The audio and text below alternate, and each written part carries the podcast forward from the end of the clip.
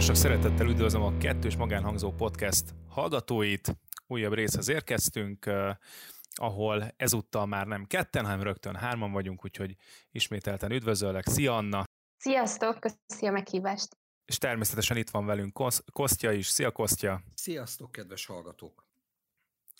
Ugye már e, tulajdonképpen felfedted ezt a titkunkat, hogy egyszer ezt az adást e, felvettük, de technikai okokból e, meg kell most ismételnünk, de aztán rájöttünk, hogy, hogy és ezt valahogy adás közben és adás végén jöttünk rá, hogy hát nekünk szükségünk van ebben a témára, a Kettős Magánhangzó Podcast házi pszichológus, ugye Annára. Bocsánat, ez a korábbi részekben rajtad ragadt ez a név, nem, nem, nem bánod, hogy így hívtalak, remélem, ugye?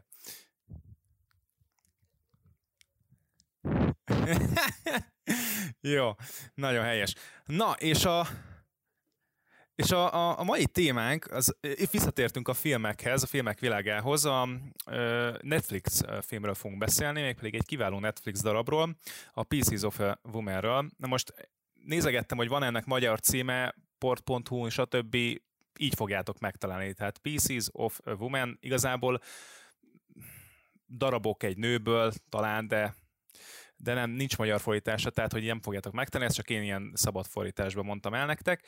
Netflixen, akinek van előfizetés, az megtalálja, két órás filmről beszélünk, minek teljes egészében a kreatív részét, tehát mind az írói, mind pedig a rendezői részét ö, ö, magyarok végezték és csinálták. A rendezői székben Mundrucó Kornél volt, és az író pedig Weber Kata, ők ugye egy kipróbált páros már korábbi szintén sikeres filmekben, mint például a Fehér Isten, és a másik pedig a Jupiter holdja. Úgyhogy egy tényleg kipróbált párosról beszélünk, és a producerek között többek között ott találjuk um, Martin Scorsese. Hát ezt most gyorsan akartam. Martin Scorsese-t, igen. Igen, igen.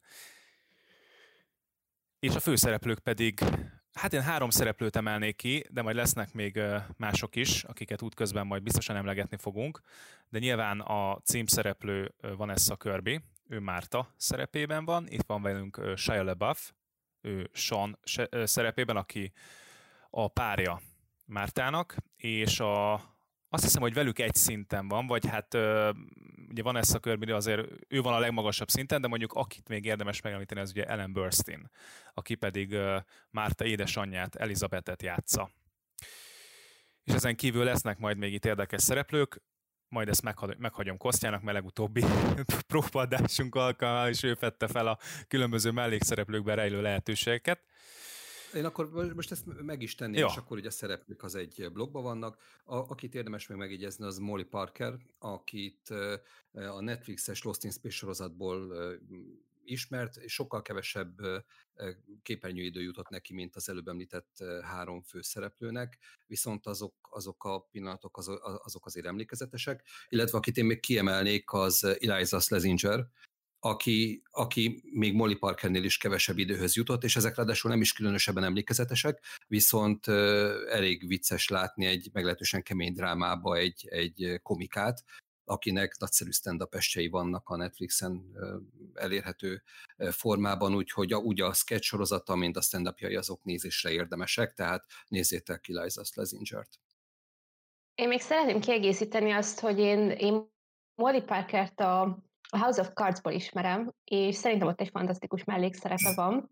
Egy ambiciózus kongresszusi képviselőt alakít, Szóval őt ajánlom ebben is, mert, mert szerintem ott is nagyszerű. És kiemelném még Benny Safdit, aki egy ilyen alkotó testvérpárnak az egyik tagja, és nem tudom, láttátok-e a Good Time című filmet, aminek Robert Pattinson a főszereplője, és nekem azt hiszem, hogy ez volt így az egyik első olyan alakítása, ahol itt tényleg láttam őt, mint színészt, és a Benny Safdie volt ennek a filmnek az egyik rendezője. Szóval őt is, őt is ajánlanám. Még én most láttam őt először színészként. Köszönjük nekem mind a két hivatkozás újdonság erejével hatott. Az IMDb-n a közönség szavazatai alapján 7,1 ponton áll, és Metascore-ban pedig, hát hogyha ugyan ezen a skálán nézzük, akkor 6,6 ponton. Um, általában az ilyen filmpontozásokat a adások végére szokták hagyni, de ugye ez a beszélgetés nem egészen a félig meddig filmelemzés, de én azt gondolom, hogy ennél azért mélyebbre fogunk menni, úgyhogy már rögtön meg, meg is kérdezném tőletek. Először csak pontszerűleg mondjátok meg, hogy a ti skálátokon, tehát akkor mondjuk ezen a tízes skálán hol helyezkedne el, milyen pontot adnátok a filmnek. Anna? Én nem, nem vagyok filmpontozós, nekem ez nagyon nehezemre esik, és nem is, nem is szoktam. Szerintem leginkább azért, mert nem láttam elég filmet ahhoz, hogy nekem legyen egy ilyen valid skálám. Szóval én kivonnám magam a pontozás alól, nem mindenképp ajánlanám megnézésre ezt a filmet. Szerintem kb. 15 éven felül bárkinek és mindenkinek. Kostya? Hát szerintem én sem láttam elég filmet ahhoz, hogy nyugodt lelkiismerettel pontozzak bármit, de ez engem kicsit se fog zavarni. Tehát, hogy a podcastunk történetében eddig is véleményezünk, értékelünk dolgokat, amikhez nem feltétlenül értünk, most is ez fog történni. Az én skálámon ez egy hét és feles film, de mondjuk tudni kell, az én, én skálámon, hogy nálam a Hobbs és Shaw például egy nyolcas. Úristen! Tehát, bocsánat, nem vagyok, rá, nem vagyok rá büszke, de hát ez a helyzet. Na most én egy nagyon felületes filmnéző vagyok, én nehezen veszem rá magam arra, hogy drámákat nézzek. Ezt is csak azért néztem meg, mert ugye Robi bedobta, hogy akkor mi lenne, ha megnéznénk ezt a filmet és beszélgetnénk róla, ha már van magyar vonat, vonatkozása, és ha már egy tök jó témát dolgoz föl. Úgyhogy összességében én szerettem, én is jó szívvel ajánlom mindenkinek, hát a 15-kor fölött, vagy 15 év fölött ez még, ez még szerintem nem, nem elégséges, de, de egyébként jó szívvel ajánlom ezt a filmet, és, és egyébként tök jó volt, nem fogom még egyszer megnézni. ez jó ajánló, jó volt, de nem fogom még egyszer megnézni. Egyébként tényleg vannak ilyen, ilyen filmek, amiket nem kell konkrétan, mert annyira belédégnek, és jó értelemben értem persze nyilván ezt a, a tehát akkor a katarzisa volt. Ugyanakkor annyira félelmetes a téma, hogy, ami, ami tényleg lelket terhelő. Nálam egyébként egy hetes a film, és csak azért, mert nagyon erős felütéssel indít, és értem a koncepciót, hogy utána miért lassít le, viszont amennyire meglepő mondjuk az eleje, annyira kiszámítható talán utána az összes többi rész, és uh, most nem azt mondom, hogy nagyon nagy csavarokat vártam volna a filmtől, mert az meg volt a legelején, ami egyébként szintén egyfajta formabontás is.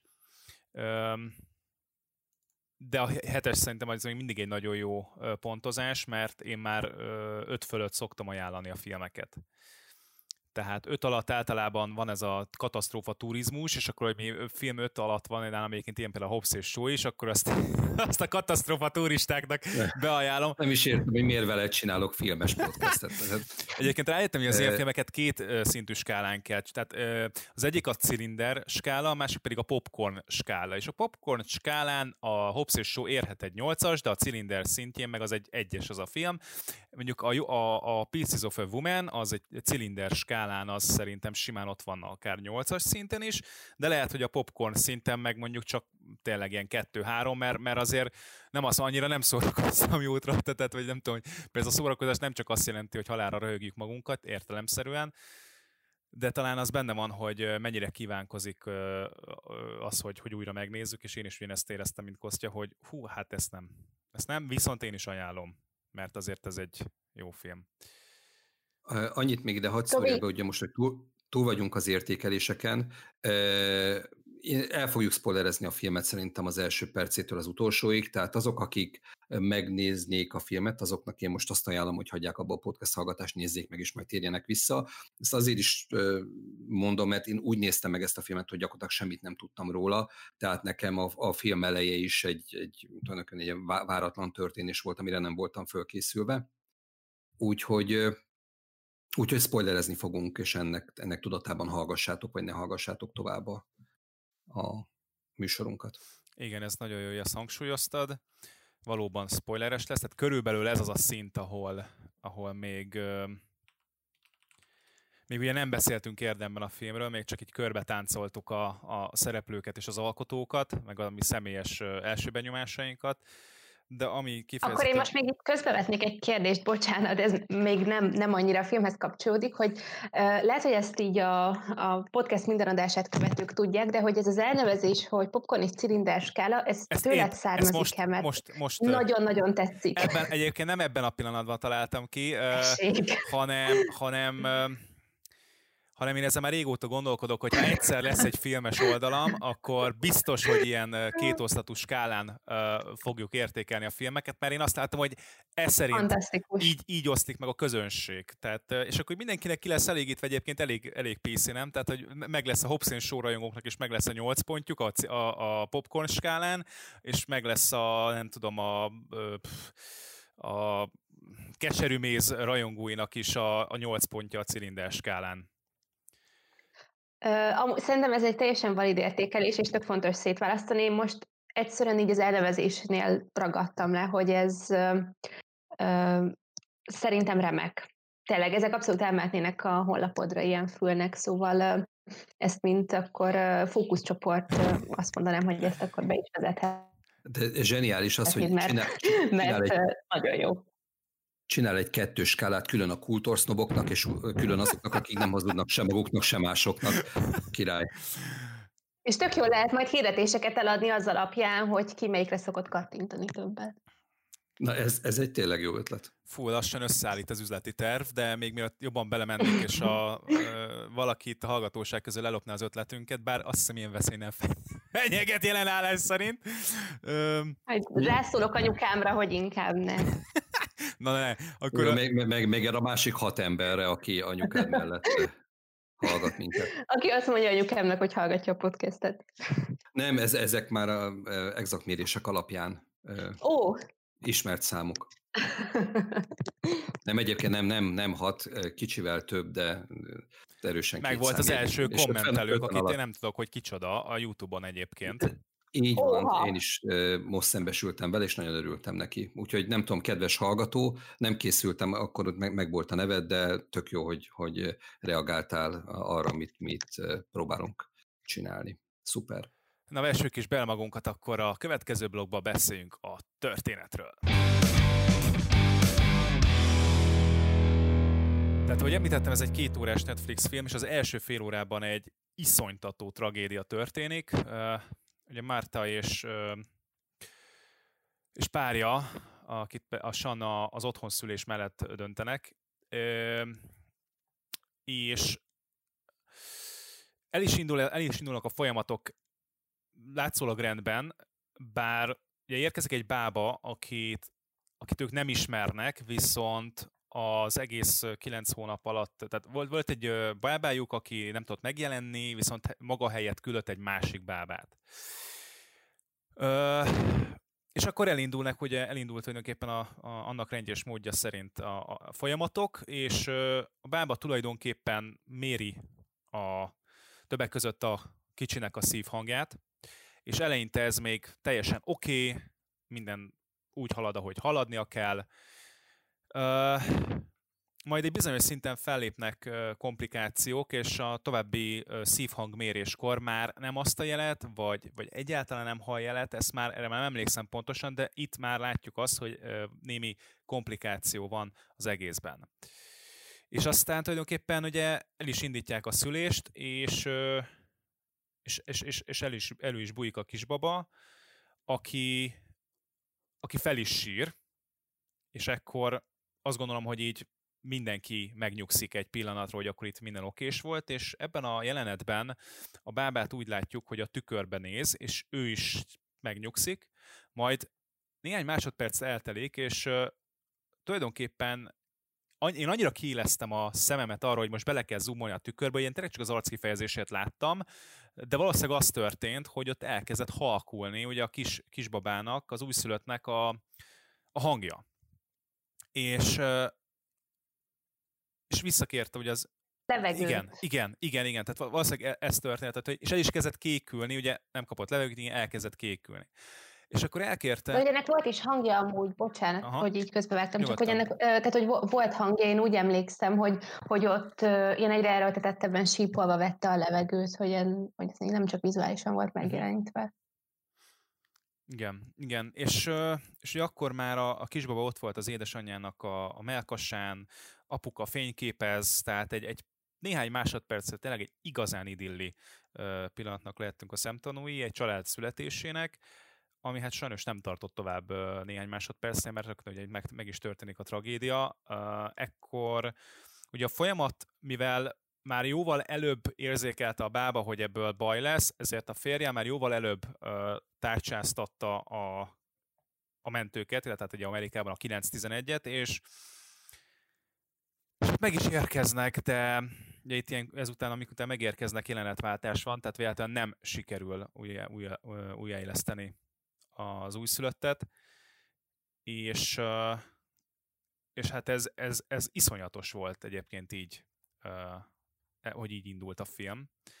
Tehát szerintem ez, az ugye egy, ezzel is mondtam, hogy nagyon gyakran mondjuk az efféle csavarokat, vagy az ilyen tragikus ö, dolgokat, azokat azért ilyen hamar nem kapjuk meg a, a filmekben, és itt ugye ez az alapfelütés. És itt rögtön meg is kérdezem, hogy tovább mennék, hogy ez a film egy negyede, a, a vajudás és a, a, a szülés, illetve maga a tragédia, hogy ö, ti hogy, hogy éltétek meg, látva ezt az első fél órát? Anna? Köszi a szót, és bocsánat, hogy itt közbe az ismertetésnek. Csak ezt fontosnak tartottam. Nekem mint... Nem, tök jó, tök jó. Javíts ki, hogyha tévedek nyugodtan. Nekem, tehát, hogy nagyon-nagyon-nagyon megragadt ez az első fél óra, úgyhogy én így valamennyire tudtam itt a történetet, meg tudtam, hogy a Gary Wagner sztoriából ismerítettek, meg ugye cím is azért eléggé utalt arra, hogy itt, itt miről is lesz majd szó, és hogy hogyan végződhet ez a szülés. Hát egy, egy görcsbe volt a gyomrom végig, tehát hogy én, én úgy mentem ennek neki, hogy, hogy legyen vége és halljon meg a baba, ami, ami nagyon zavart, tehát, hogy, hogy így túl akartam esni, így én is így túl akartam magam szenvedni ezen. De tudtad, hogy ez lesz? Mert hallottál róla előzőleg, uh-huh. vagy, vagy csak úgy érezted, hogy benne van a levegőben? Nem, nem, én tudtam, hogy ez, tehát, hogy, hogy a film története köré, a tragédia köré szerveződik, és és valahogy nekem, ha bár ugye ez a film első negyede volt, de mégis uh, így felbevágta az egészet. Tehát, hogy volt az, hogy, hogy tudtam, hogy itt nekem most rengeteg energiára lesz szükség, hogy ezt így végigbírjam nézni, mert, mert amikor néztem, akkor tényleg azt éreztem teljesen, hogy ott vagyok, és uh, uh, én nagyon a, a szülésnevezető bába vagy szülésznő szemén keresztül követtem ezt az egészet, tehát én vele azonosultam nagyon. Um, egy ilyen résztvevő, de mégse a főszereplőnek éreztem magam, és, és ez valami iszonyatos feszültséget keltett bennem. Egy, egy barátnőmmel néztem a filmet, és, és így láttam, hogy így szinkronba így, nem tudom, fél percenként így változtatunk egyet a pozíciónkon, fészkelődtünk végig, volt olyan, hogy nem tudtunk oda nézni, tehát hogy ilyen, ilyen írtózatosan erős hatást váltott ki belőlünk szerintem minden, minden szinten. És, és utána, hogy ahogy itt történt ez a vágás az után, hogy, hogy ugye ez a kisbaba meghalt, ugye ezt a pillanatot mi igazából így nem is láttuk, csak azt, hogy, tehát, hogy, hogy ennek nem lesz jó vége. Ö, és azután meg itt tényleg egy másodperc alatt, tehát ahogy a vágás megtörtént, így, így bennem is ez a, ez a teljes üresség jelent meg, ami, amire azt gondolom, hogy így a, a amit Márta érezhetett például akkor, amikor bement a munkába, pusztán pár héttel azután, hogy elbúcsúztatták a szülési szabadsága előtt. Szóval... A... Erről még lesz szó. Igen, igen, igen. Nem, nem akarok előre rohanni, de hogy hogy engem, engem nagyon vitt érzelmileg a film, és valószínűleg ezért ö, szerintem hármon közül ö, én leszek talán az, aki a legkevésbé koherensen tud erről beszélni, és inkább így csak az élményeimet ö, tudom majd ö, megfogalmazni. Kostya, ha jól tudom, akkor hármon közül te voltál az, aki mindenféle előinformáció nélkül ült el neki, Hát én pontosan úgy néztem ezt a, nem tudom, körülbelül fél órát, mint ahogy az ember azokat a jeleneteket nézi a filmekben, amikor, mit tudom, valakitől vért vesznek, és mutatják, hogy beszúrják a tűt a vénába, tehát be, behunyorítasz, és úgy elhomályosítod a, a, a képet.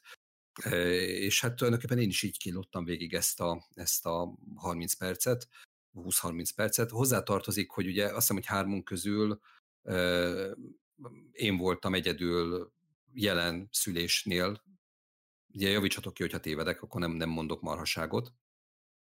Részemről nem, én nem voltam még jelen szülésnél. Szóval tök, tök érdekes volt, hogy viszont amikor ott voltam, és, és részt vettem az egész aktusban, akkor, akkor ilyen, nem, tehát hogy, akkor valahogy ezt az ember jobban kezel, meg jobban viseli, de nagyon-nagyon nehéz volt néznem a, a Vanessa Köbinek a szenvedését. Nagyon tetszett az, hogy nem idealizálták a szülést. Tehát, hogyha általában egy nő szül egy filmben, akkor az persze látszik, hogy kiabál, jajgat, izzad, majd kijön a gyerek, gyerek rögtön fölsír, mindenki mosolyog, és tulajdonképpen megtörtént a Szép tiszta a gyerek. Igen, igen. szép tiszta és legalább másfél hónapos. De itt, itt nem ez történik, és, és a szülésnek a közvetlen következményeit még azért pásnitten keresztül látjuk, még amikor majd szerintem erről is érdemes pár szót ejteni, amikor van ez a körbi visszamegy dolgozni. Tehát, hogy ez nem egy, nem egy könnyű dolog, nem egy, nem egy, és nem egy szép dolog feltétlenül. Úgyhogy nekem tetszett, de nem volt jó nézni. Van még egy jelenet a filmben, amit pont ugyanígy nem volt jó nézni, majd szerintem arról is fogunk beszélni. Viszont ami nekem ezzel kapcsolatban fölmerült, és amit a legutolsó sikertelen fölvételnél ugye nem tudtuk megkérdezni kitől, de most itt van velünk Anna, az lenne a kérdésem, hogy téged, mint nőt mennyire visel meg a szülés ilyen ábrázolás, illetve mennyiben veszed ezt az egész dolgot magadra, úgy, mint nem tudom, családalapítás, gyerekvállalás előtt álló fiatal nő. Nem tudom, hogy sikerült-e jól megfogalmaznom a kérdésemet. Elveszi a kezemet a szüléstől ennek a látványa? Valami e, hogy, hogy, hogy, ne, hát, hogy, hogy érint meg igazából olyan uh-huh. nőként az egész dolog, akinek ezt, vagy valami nagyon hasonló dolgot majd lehet átkelni, és itt nyilvánvalóan magára a szülésre gondolok, és nem másra. Hát én így nem tudom. Én tudom, hogy ez, ez ilyen, mint ahogy ezt ábrázolták, vagy hogy nincsenek illúzióm azzal kapcsolatban, hogy ez kevésbé fájdalmas, sőt meglepően gyorsan ment le ez a szülés, vagy nekem volt olyan érzésem, hogy ez ilyen meglepően gördülékeny, meg olyan békésen elindult otthon itt a lágy fények között, tehát hogy még a maga módján ez olyan nagyon szép is volt. Az, az bennem van, hogy, hogy szerintem úgy, hogy nem tudom, fiatal nő vagyok, és, és nem várok babát, így én így a, terhe, a, tehát a magának a szülésnek a menetéről én nagyon keveset tudok. Tehát, hogy nyilván utána tudnék ennek érdeklődni, meg meg tudnám beszélni, de hogy azt érzem, hogy valahogy, hogyha valaki babát vár, akkor kezdik előtt beavatni abba, hogy ez pontosan milyen lesz itt is volt szó arról, hogy ugye ők jártak ilyen, nem tudom, tréningre, vagy ilyesmi, hogy, hogy ez nekem még ilyen nagyon megfoghatatlan, és azzal, hogy látok egy filmet, úgyhogy igazából talán egy pár tized másodpercre kaptuk el azt, hogy valóban ott úgy tűnik, tehát hogy, hogy látjuk, hogy konkrétan jön ki ö, a szülőcsatornán a, a baba. Ö, így még ez nem is volt nekem egy olyan élménye, hogy ezt láttam, hogy, hogy így túlságosan közel kerültem volna magához a szüléshez, inkább, inkább érzelmileg kerültem hozzá közel, ö, és nem, nem magához a, így az aktushoz, ahogy te mondtad. Nem tudom, válaszoltam-e a kérdésedre? Igen, válaszoltál, köszönöm. Eddig nem sok szó esett a Mártnak, ugye van egy párkapcsolata, Sean az ő párja, akit Shia LaBeouf játszik.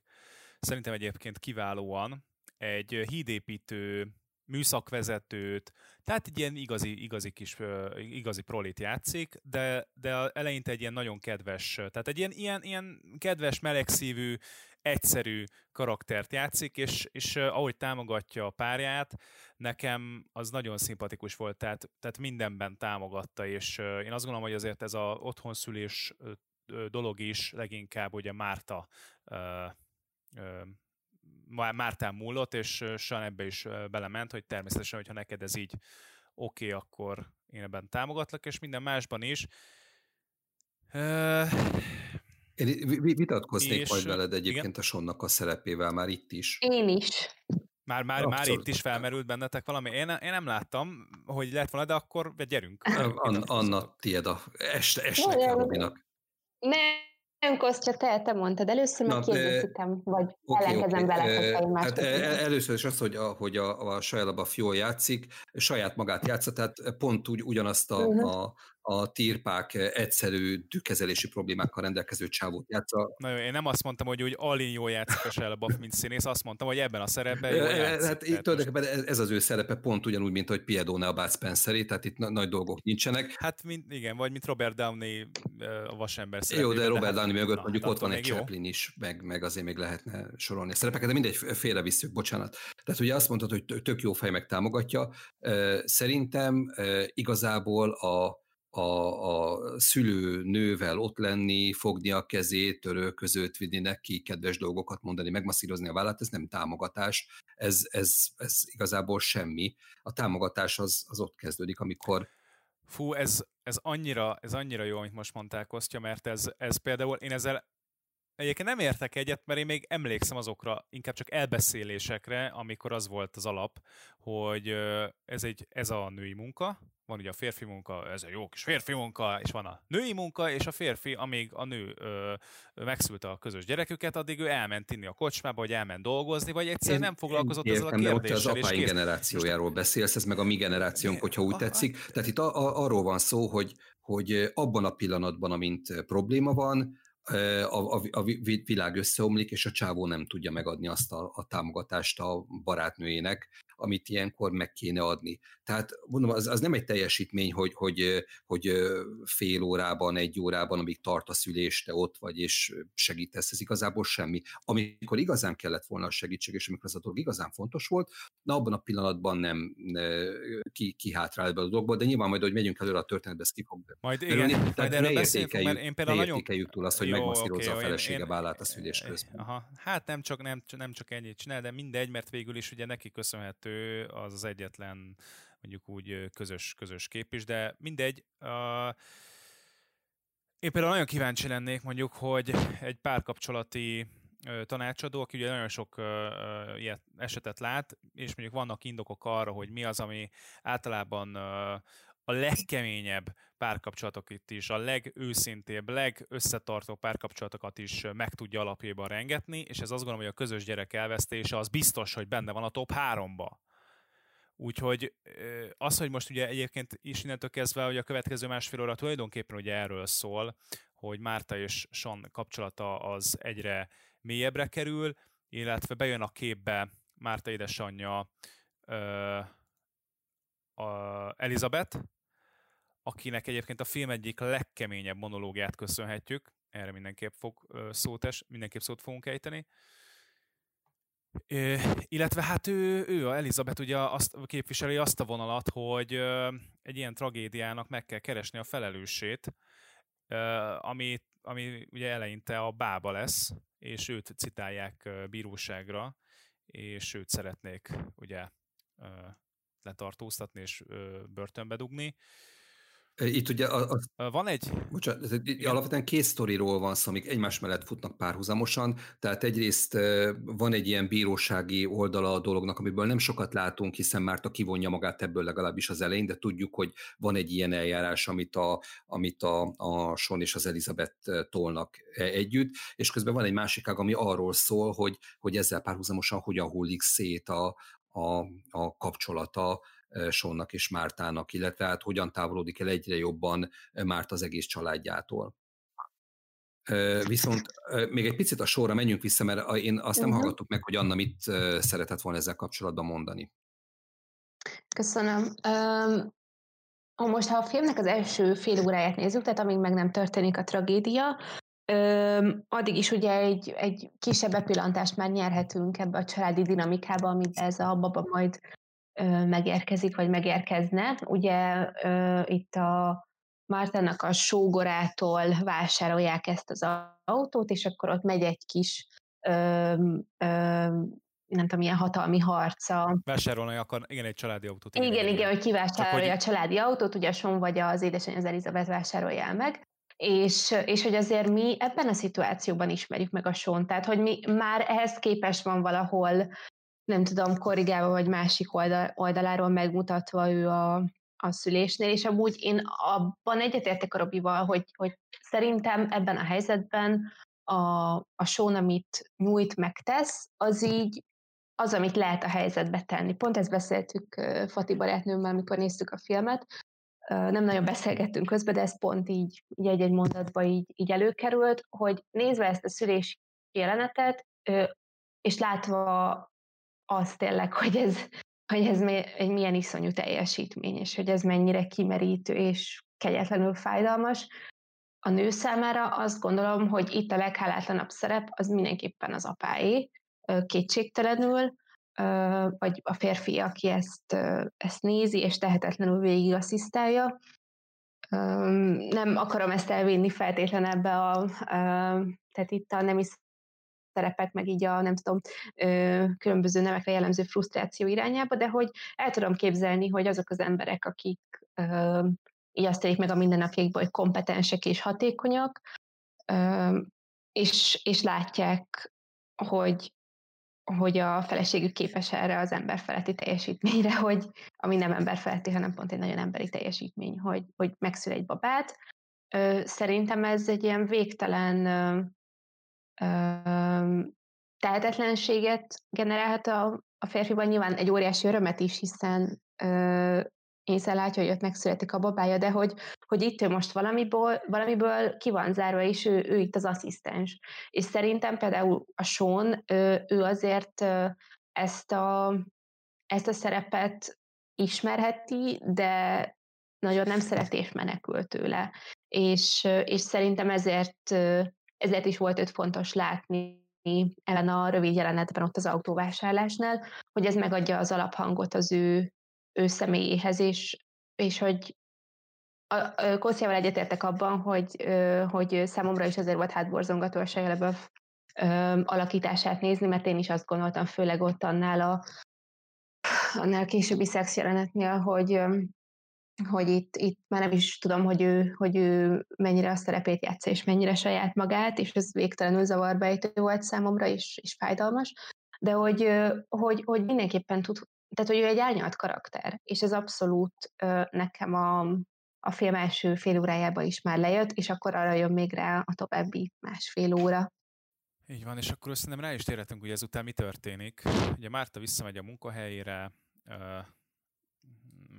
látszik, hogy ugye nem várják, ugye értelemszerűen, hiszen ilyenkor azért még Amerikában is van valami minimális ö, szülési szabadság.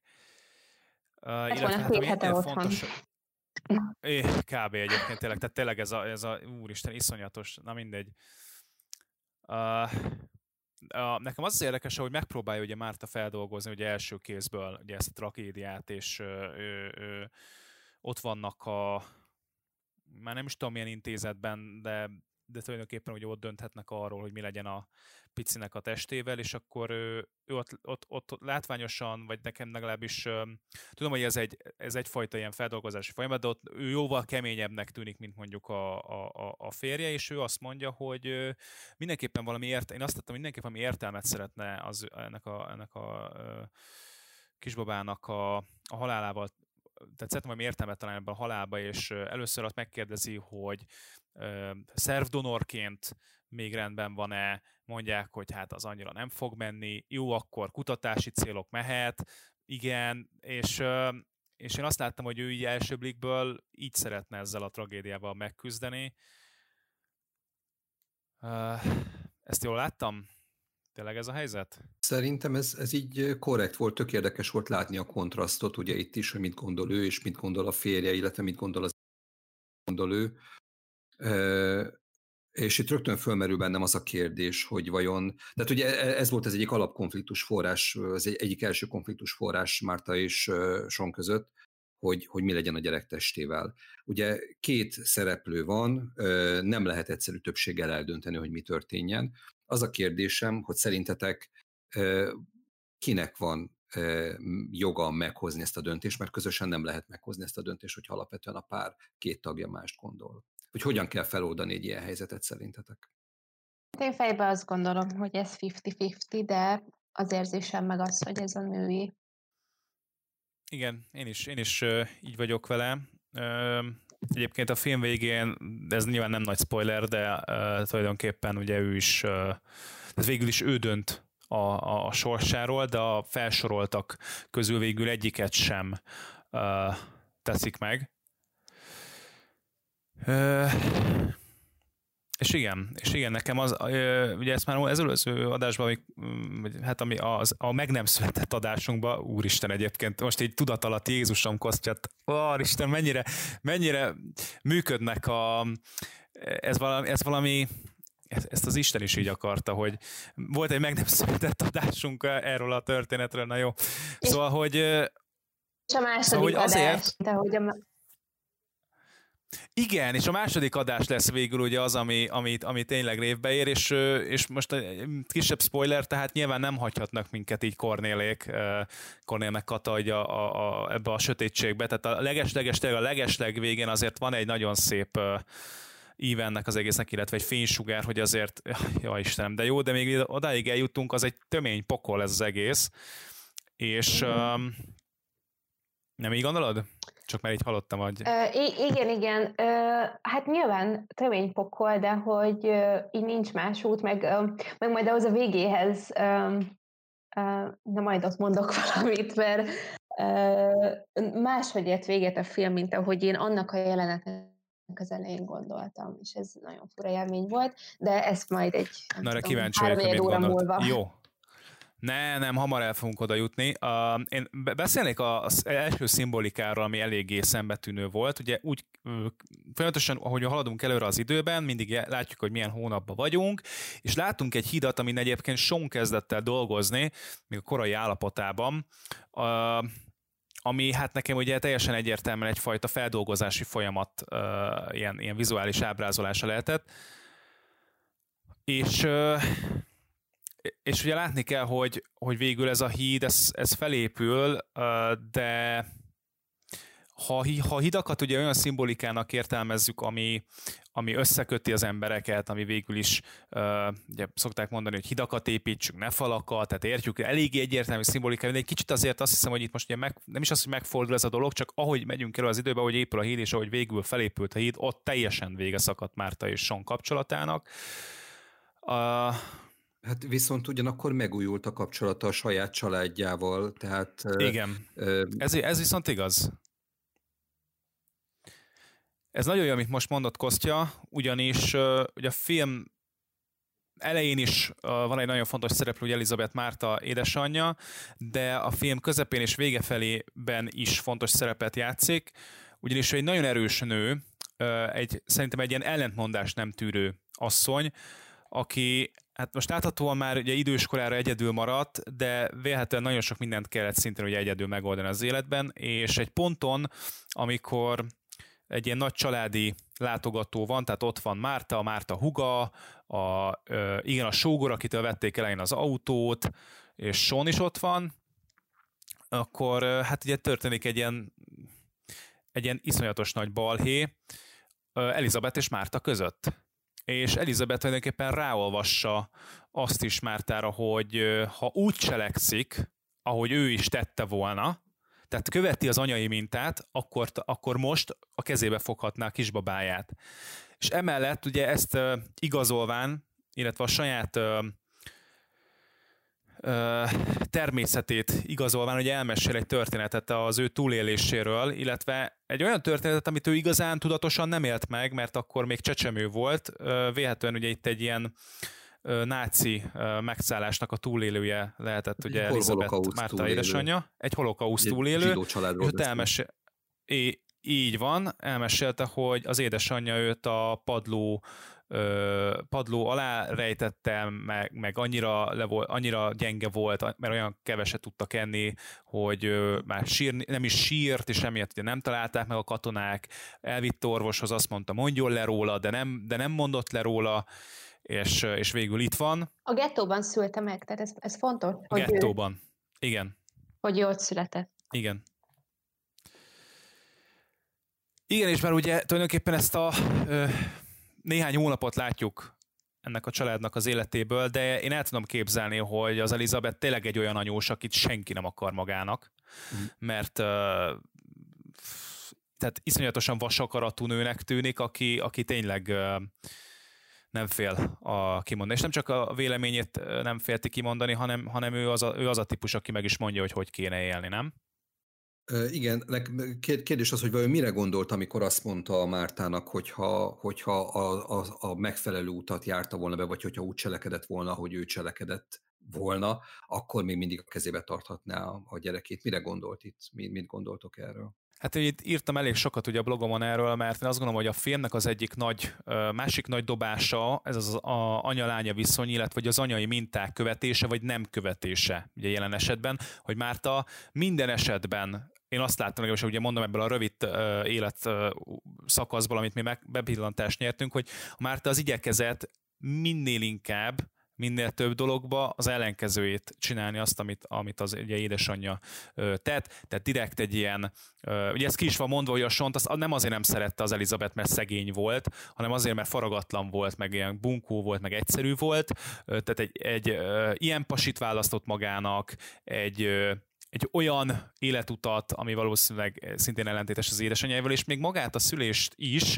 ö, azt gondolom, hogy ez Elizabeth típusú nő egy, egy kórházban tett meg több alkalommal is, míg ugye Márta valószínűleg ennek is keresztbe akart feküdni. Ha nem is ilyen tudatosan, hogy hm, most jó megmutatom, hogy én otthon is meg tudom csinálni, de valamilyen szinten tudattalan ezek a dolgok biztos, hogy mozgolódhattak Mártában, de ebben szerintem Anna többet tudna mondani nekünk ebben a témakörben. Mm, ezzel abszolút egyetértek meg szerintem, tehát hogy nagyon összefoglaltad a gondolataimat. Én, én azért szeretnék Mártának kreditet adni az ő tudatosabb döntéseiért is. Tehát szerintem ez, ez nagyon sok nőben egy dilemma, hogy ugye a kórházban szülése gyakorlatilag szerintem még így a Magyarországinál jobb és empatikusabban működő egészségügyekben is vállalja azt egy nő, hogy igazából beindíthatják a szülését. Tudom, hogy itthon amúgy európai átlagban is a legrosszabbak a statisztikák ebből a szempontból, tehát egyszerűen, hogyha az orvos élni akar menni, akkor nem, fog, nem fogja nem tudom vállalni ezt a kockázatot, hogy akkor a baba ne akkor szülessen meg, amikor a kiértek, és rengetegszer beindítanak szüléseket. És akkor ott van az, hogy a szülés után mennyi ideig nem láthatja a babáját, nem maradhatná le, hogy gyakorlatilag alternatív programoknak kell létrejönni azzal a célra, hogy a, hogy a nők ott tarthassák nem tudom, az ölükben, ott maradhasson a mellükön a baba, amikor pihennek. Tehát, és igen, ez Magyarország valószínűleg az USA-ban és Kanadában ez sokkal megfelelőbben működik, illetve hogyha eleget fizet az ember, mint ahogy tudjuk, hogy Márta tud, akkor, akkor valóban van lehetősége egy emberi bellátásra de hogy, hogy szerintem az, hogy az ember saját maga szeretne döntést hozni, és nem akarja medikalizálni a szülés folyamatát, ami ugye alapvetően ö, a történelem legnagyobb részében nem egy egészségügyi ellátáshoz, mármint ami a történelemben akkor egészségügyi ellátásnak tekintető volt, nem, nem egy ahhoz köthető dolog. Tehát én, én abszolút megértem, hogy emberek nem akarják magukat kitenni ennek a rendszernek, és én abszolút azt támogatom, hogy a nők dönthessék el, hogy hol akarnak szülni, kórházban vagy otthon, mind a kettőnek megvannak az előnyei és a hátrányai is. Tehát csak így lekerekítve, amit most mondtam, szerintem Mártának nagyon sok nem tudatos ez, csomó minden nem tudatosan irányította őt e, erre, de szerintem a tudatosan meghozott döntés is teljesen megalapozott volt, hogy miért nem akar kórházban szülni. Annyira örülök, hogy uh, uh, ezt az álláspontot képviseli Anna, vagyis hogy, hogy lehessen dönteni, és hogy megvan mind a, a két lehetőségnek ugye az előnye, hátránya, és hogy én például a, pont nagyon jó, hogy szóba a Geré Ágnes esetét, mert amikor felmerült ez a történet, nekem van egy ismerősöm, az az ismerős pedig konkrétan Geré Ágnesnek a elég közeli hozzá tartozó, és ennél többet nem mondok, mert akkor már könnyen be, beazonosítható lenne. Szóval, hogy általa, és az általa posztolt mert ugye megpróbált egy pozitív PR kampányt a Gary Bagnes körül kirobban dolgok után csinálni, és ott nagyon sokat olvastam azoktól a hát nyilván azoktól az édesanyáktól, akiknek iszonyatosan pozitív élménye volt a Geri Ágnessel, és elmondták azt is, hogy volt olyan, aki elsőszülés kórház, mondta, hogy soha többé, és hogy nagyon sok idő is kimaradt a, a második gyerek és az első gyerek között, majd a harmadik gyerek és az második gyerek között már kevés idő, kevesebb idő maradt ki, mert egész egyszerűen annyira pozitív élmény volt az otthonszülés története, pontosan az Anna, Anna által elmondott ö, dolgok miatt.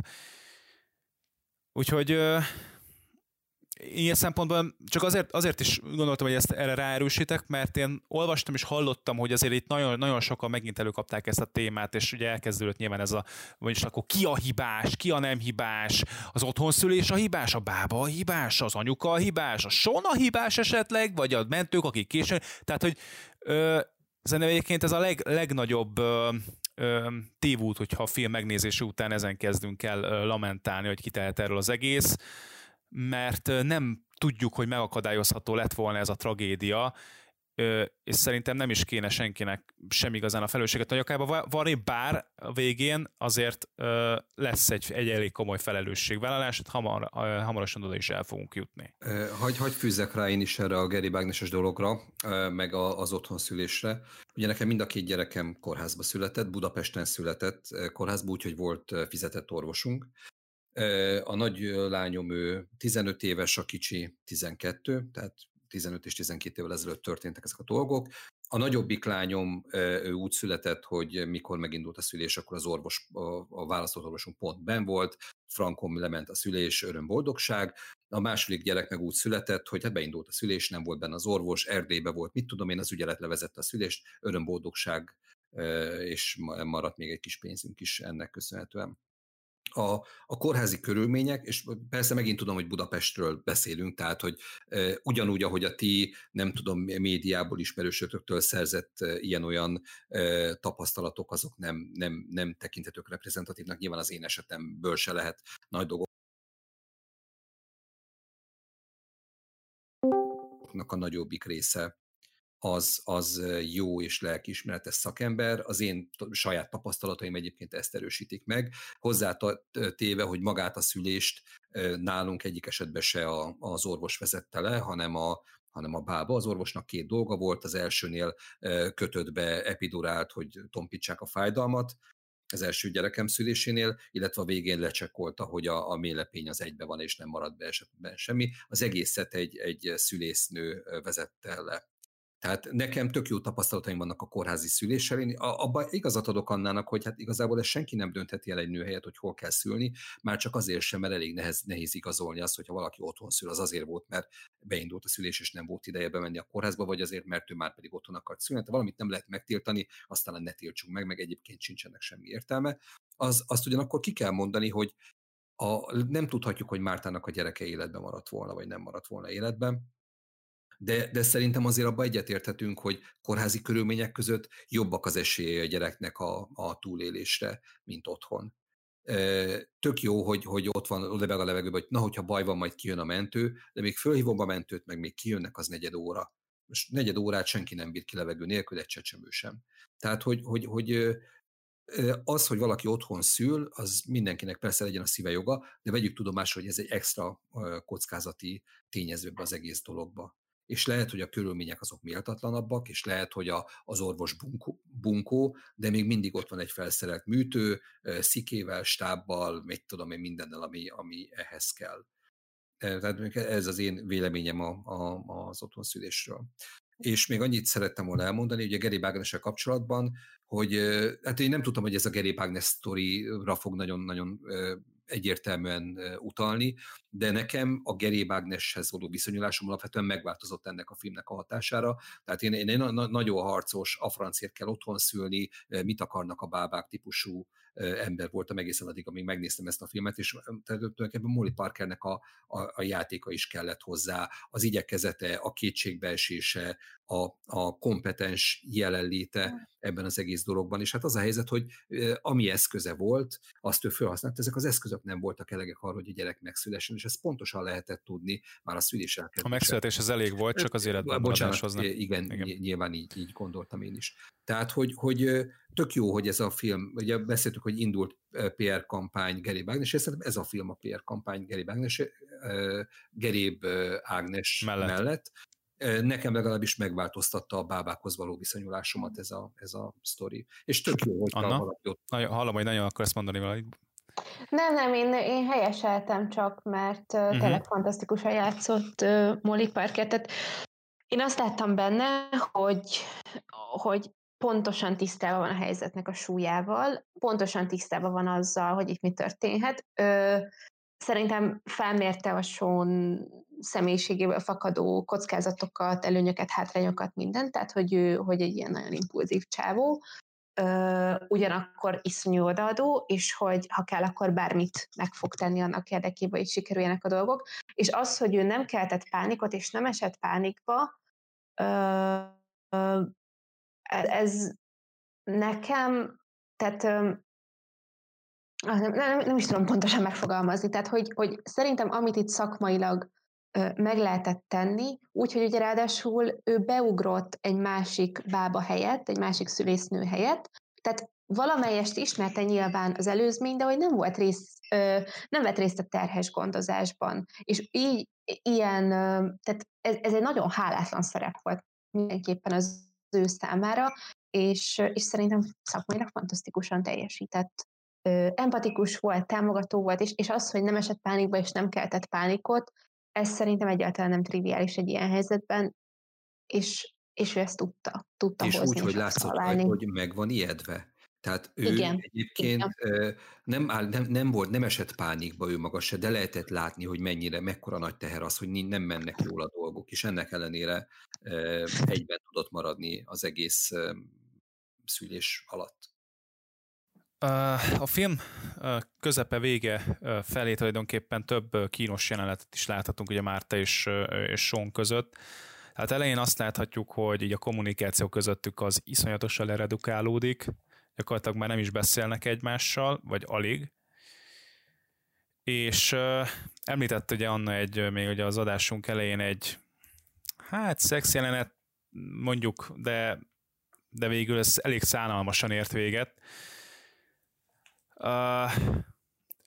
Szerintem az egyfajta ilyen, nem, nem is tudom, mire, mire, mire véjem ezt az egészet, az inkább egy ilyen, ilyen tehát komolyan mondom, az, az van egy, tehát ugye Kostya hozta szóba, és akkor nem is veszem ki ugye a szájából a szavakat, de hogy ugye van egy, van egy hogy a Netflixen leszoktak három vagy négy szóban írni, hogy akkor ez most milyen műfaj, vagy nagyjából mit láthatunk. És akkor köztük szerepelt a, köztük szerepelt a, a szexuális erőszak. Tehát azt hiszem a, a mesztelenség, a, a, a csúnya szavak, illetve a szexuális erőszak, tehát ez, ez, ez a hármas kategória volt a Netflix filmnél kirakva. És egy nyilván el, igen, ez egy tök érdekes kérdés, hogy, hogy ugye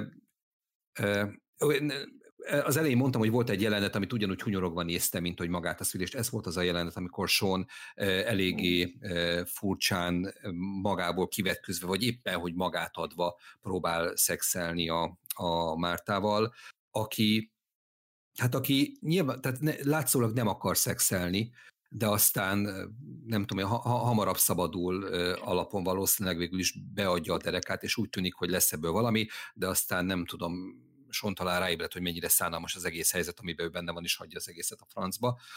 Tehát tök érdekes egyébként, hogy, hogy, hogy nem abban az értelemben történik szexuális erőszak, ahogy, ahogy mi azt szerintem, ahogy mi gondolunk a szexuális erőszakra. Ez egy sokkal uh, hú, nagyon nehéz definiálni, hogy mi az a szexuális erőszak, ugyanis itt nem történik effektív szex és mégis nekem is az volt az érzésem egyébként, hogy ez kimeríti az erőszakot, de attól tartok, hogy egyébként ez, ez, ez, ez nagyon sok családban teljesen mindennapos lehet a hasonló, hasonló helyzetek. Nagyon-nagyon rossz volt nézni, mondom, hunyorogva néztem pont, mint a szülést.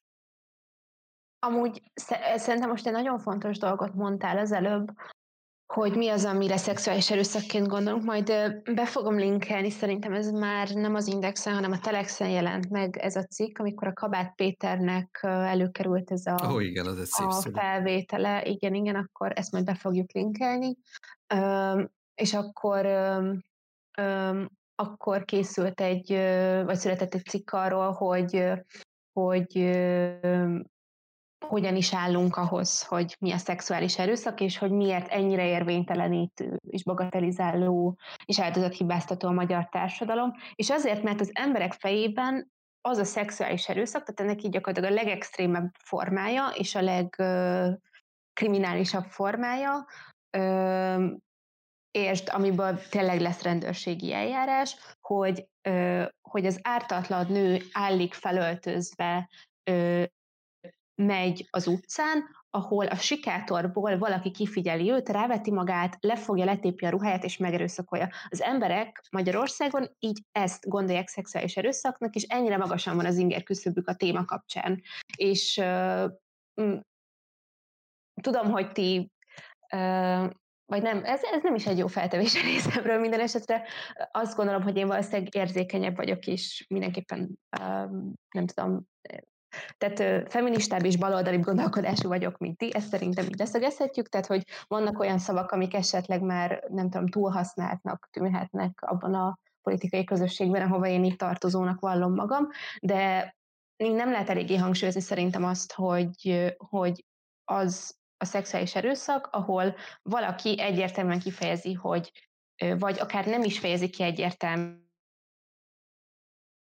ez ráutal arra, hogy ez nem konszenzuális. És az, hogy ö, Marta többször próbálta mondani, hogy adjon már neki időt, hogy levegye a bugyját, vagy nem is tudom pontosan, hogy volt, nekem is. ö, tehát, hogy én se ezt a részét tudom a filmnek a legkönnyebben rekonstruálni, mert borzalmasan nehéz volt nézni. Szerintem ez amúgy egy jó, jó jel arra, hogy ez tényleg szexuális erőszak, tehát, hogy, hogy ilyen szinten amúgy tökre lehet bízni a saját ö, ö, zsigereinkben, hogy, ö, hogy hogy itt nem is kell megérvelni, hogy ez miért az, ha így nézel rá, és így érzel, és így viszonyogsz, és így helyteleníted, akkor szerintem az egy jó jó iránytű lehet arra, hogy itt valami nagyon nem stimmel, és ott valami tényleg nagyon nem stimmel, és az, hogy a Sean ezt az egészet, nyilván ő is megalázva érezte magát, mert neki ez egy teljesítményhelyzet volt, meg el tudom képzelni, hogy ő helyre is akart itt valamit hozni, akár az is megfordulhatott a fejében, hogy jó, akkor csináljunk gyorsan egy másik gyereket. Tehát én, én ezt is abszolút el tudtam képzelni a sorról, és amikor az egész lezárult, ő is rájön, hogy itt most ebből nem lesz semmi, tehát végül is valóban az aktus az így felbeszakad, akkor nem tudom pontosan, hogy mi volt ez a mondat, ami elhagyta a száját, de hogy, hogy Mártát hibáztatta azért, hogy az aktus ez nem tudott megtörténni, és szerintem ez is iszonyatosan beszédes, és futkosott a hátamon a hideg utána.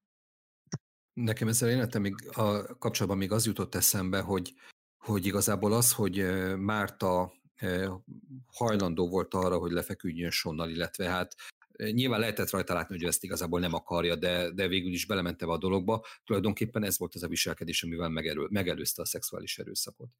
És, és lehet, hogy azért volt rossz nézni ezt a jelenetet, mert az ember már elképzeli, hogy mire eljut idáig egy pár, hogy így viselkedjenek ilyen helyzetben. Tehát ennek lehet már előzménye. Lehet, hogy nem volt például, ugye lehet tudni, hogy sonnak alkohol problémái voltak, dükkezelési problémái voltak, tehát simán benne van ebbe a kapcsolatba, hogy ezt, ezt már megelőzték olyan dolgok, amiből már a következtetett arra, vagy, vagy, vagy működhetett úgy, hogyha Sean szexet akar, akkor jobb, hogyha hagyjuk, mert, mert különben csak a baj van, hogyha ezt nem kapja meg. Lehet, hogy olyat látok bele, ami nincs, de, de nekem volt egy olyan, olyan érzésem a Márta reakciója alapján, hogy, hogy nem először kerülnek ők ilyen szituációra, és ez tök független attól a tragédiától, amin, ami mind a ketten egyébként átmentek. Nem tudom, hogy tud-e független lenni amúgy. Bocsánat, de hogy, tehát, hogy én, én azt éreztem, hogy akármennyire is elítélem Sont is, tehát, hogy, hogy tényleg visszajogtató volt ő ebben, de hogy én ahol tudtam úgy látni, hogy neki ez az iszonyatosan káros stratégiája ez arra, hogy így valahogy megküzdjön a helyzettel. Tehát, hogy, hogy szerintem ő ezzel itt helyre akart valamit hozni, ő ezzel megint el akarta kezdeni élni az életet, nyilván százszázalékos empátia hiányban. Ö, igen, igen. A többit majd mondom utána, mert hagyom itt Robit szóhoz jutni. Hát csak gondoltam, hogy a szitja republikánus vélemény is itt képviseltetve legyen. Na, na viccet félretéve, szóval, hogy én Érdekes, mert én láttam ezt a jelenetet, és uh, ugye, és láttam azt is, hogy szexuális erőszak, és a, teljesen egyértelmű, hogy ha mondjuk végigélünk egy ilyet, vagy látunk egy ilyet, akkor kivel empatizálunk, kit sajnálunk, stb. stb. És én ebben a jelenetben én azt éreztem, hogy jobban sajnálom a Sont, mert uh, annyira kifejezéstelen és tehetetlen a, a saját gyászának a feldolgozásában. Valószínűleg ugye Márta egy jóval értelmiségibb hát nem valószínűleg hát ez ránézésre és, és, és látható és tudott is, tehát hogy emellett igen, mellette igen, és, és ő egész egyszerűen kezdeményezett egy ilyen, Valószínűleg ugye most itt az időkkel nem vagyok tisztában, pedig jól, jól lett volna tudni, hogy mondjuk kb. hány hónapja mondjuk nincs közöttük szexuális kapcsolat, de biztos, hogy már jó hosszú ideje, ideje nincsen, és ez a gyászfeldolgozási folyamatban is biztos, hogy sokkal rosszabbul el, mint a Márta. mellett egy csomó komplexusa van, olyan, mint ugye rögtön az elején is megismertünk, mivel ugye ő úgy, úgy tekint magára, hogy ő, ő saját magát is kívül látja ugye ebben a családban, mert a Elizabeth az, az igazán soha nem éreztette vele, hogy ő, hogy ő kedvelné, tehát hogy, hogy neki tényleg sok komplexus van ebben a családban Márta mellett, stb. stb. És hogy egy ilyen tényleg azt éreztem, hogy azzal a aj, szegény, proli, aj, Istenem, mit látok, tehát hogy hogy próbálkozik ez az egésszel, és végül egyébként nem az történt, hogy, hogy így a, nem tudom, azért lett vége, mert, mert a Márta úgy akarta, azért lett vége, mert a Sean ö, tulajdonképpen az amplitúdón túljutott, ez ennek a hisztinek az amplitúdóján, és tényleg rájött, hogy ja Istenem, tehát hogy de nem arról volt szó, hogy ha végig akarta volna csinálni, végig tudta volna csinálni, mert igen, abban igazatok van, hogy mondtátok azt, hogy már te valószínűleg úgy állt hozzá, hogy csak legyünk túl rajta, mert tényleg az a, ez a legegyszerűbb, az a időt spórolunk, meg minden, és ez, tehát, hogy, de hogy valójában azért a, azért a, a Sean hagy, abba, tehát hogy itt az történt, hogy na mindegy, és az egészet, az egész Alinal nézve, én sok, tehát szána, szána, szánam igazából ezt a csávót, és őt jobban tudtam sajnálni, mert azt láttam, hogy teljesen eszköztelen. Szegény Sean. De hogy ez nem veszel abból, hogy szexuális erőszakot követett el. Tehát hogy szerintem amúgy pont ez a szép, vagy hogy, hogy ezt a kettőt kell egymás mellé tenni, és ez az, amit iszonyatosan nehéz kivitelezni, mert annyira felzaklat érzelmileg egy ilyen helyzet, hogy, hogy nem áldozat hibáztatva, de hogy például hallgatva ezekre az érzéseidre, amit, itt te is megfogalmaztál, hogy nekem amúgy nem szekundás szégyenem volt, tehát hogy én, én, én itt azért sokkal kevésbé csatlakoztam rá a sonra, de, de én is így tudom őt, őt sajnálni amúgy ebben a helyzetben, úgyhogy közben meg tudom felelősségre is vonni, vagy hogy, vagy hogy azt érzem, hogy ez a kettő így megfér egymás mellett. Azzal viszont nem értek egyet, hogy a Márta itt előbb tart ebben a folyamatban, de az, hogy a, az, hogy a Mártának van egy egészségesebb személyisége, mint a Sónnak, és tehát szerintem ő egyrészt, tehát egy, egy, egy anya, aki elveszti a gyerekét, neki ezt a gyászt saját, a saját magányába kell megélni. Láttuk például ezt a nagyon furcsa jelenetet ott a, ott a testvérével, amikor kijött az zuhanyból, és akkor átadott neki valamit a kocsiban, és akkor ott utána kiabált, hogy szeretlek, és a Márta mondta, hogy én is szeretlek, és én, én tök elhiszem, hogy ez egy szerető, megtartó testvéri kapcsolat, de hogy ez az az élethelyzet, ahol neked ez, tehát hogy ahol te ezt nem tudod nem egyedül végigcsinálni, mert valahol az a baba, tehát te azt a babát úgy ismerted, hogy valaki, aki, vagy valami, a kettő között valahol, ami igazából így a te testedhez tartozik, de már egy kezd önállóvá válni, és igazából, tehát hogy, hogy ez egy annyira megfoghatatlan, és egy ilyen nagyon spirituális élmény, hogy szerintem a Márta az, ő, ő nem is biztos, hogy meg akarja itt fogni, hogy ő most hol áll ebben a folyamatban. Ő ezt nem egy folyamatnak tekinti. A Són,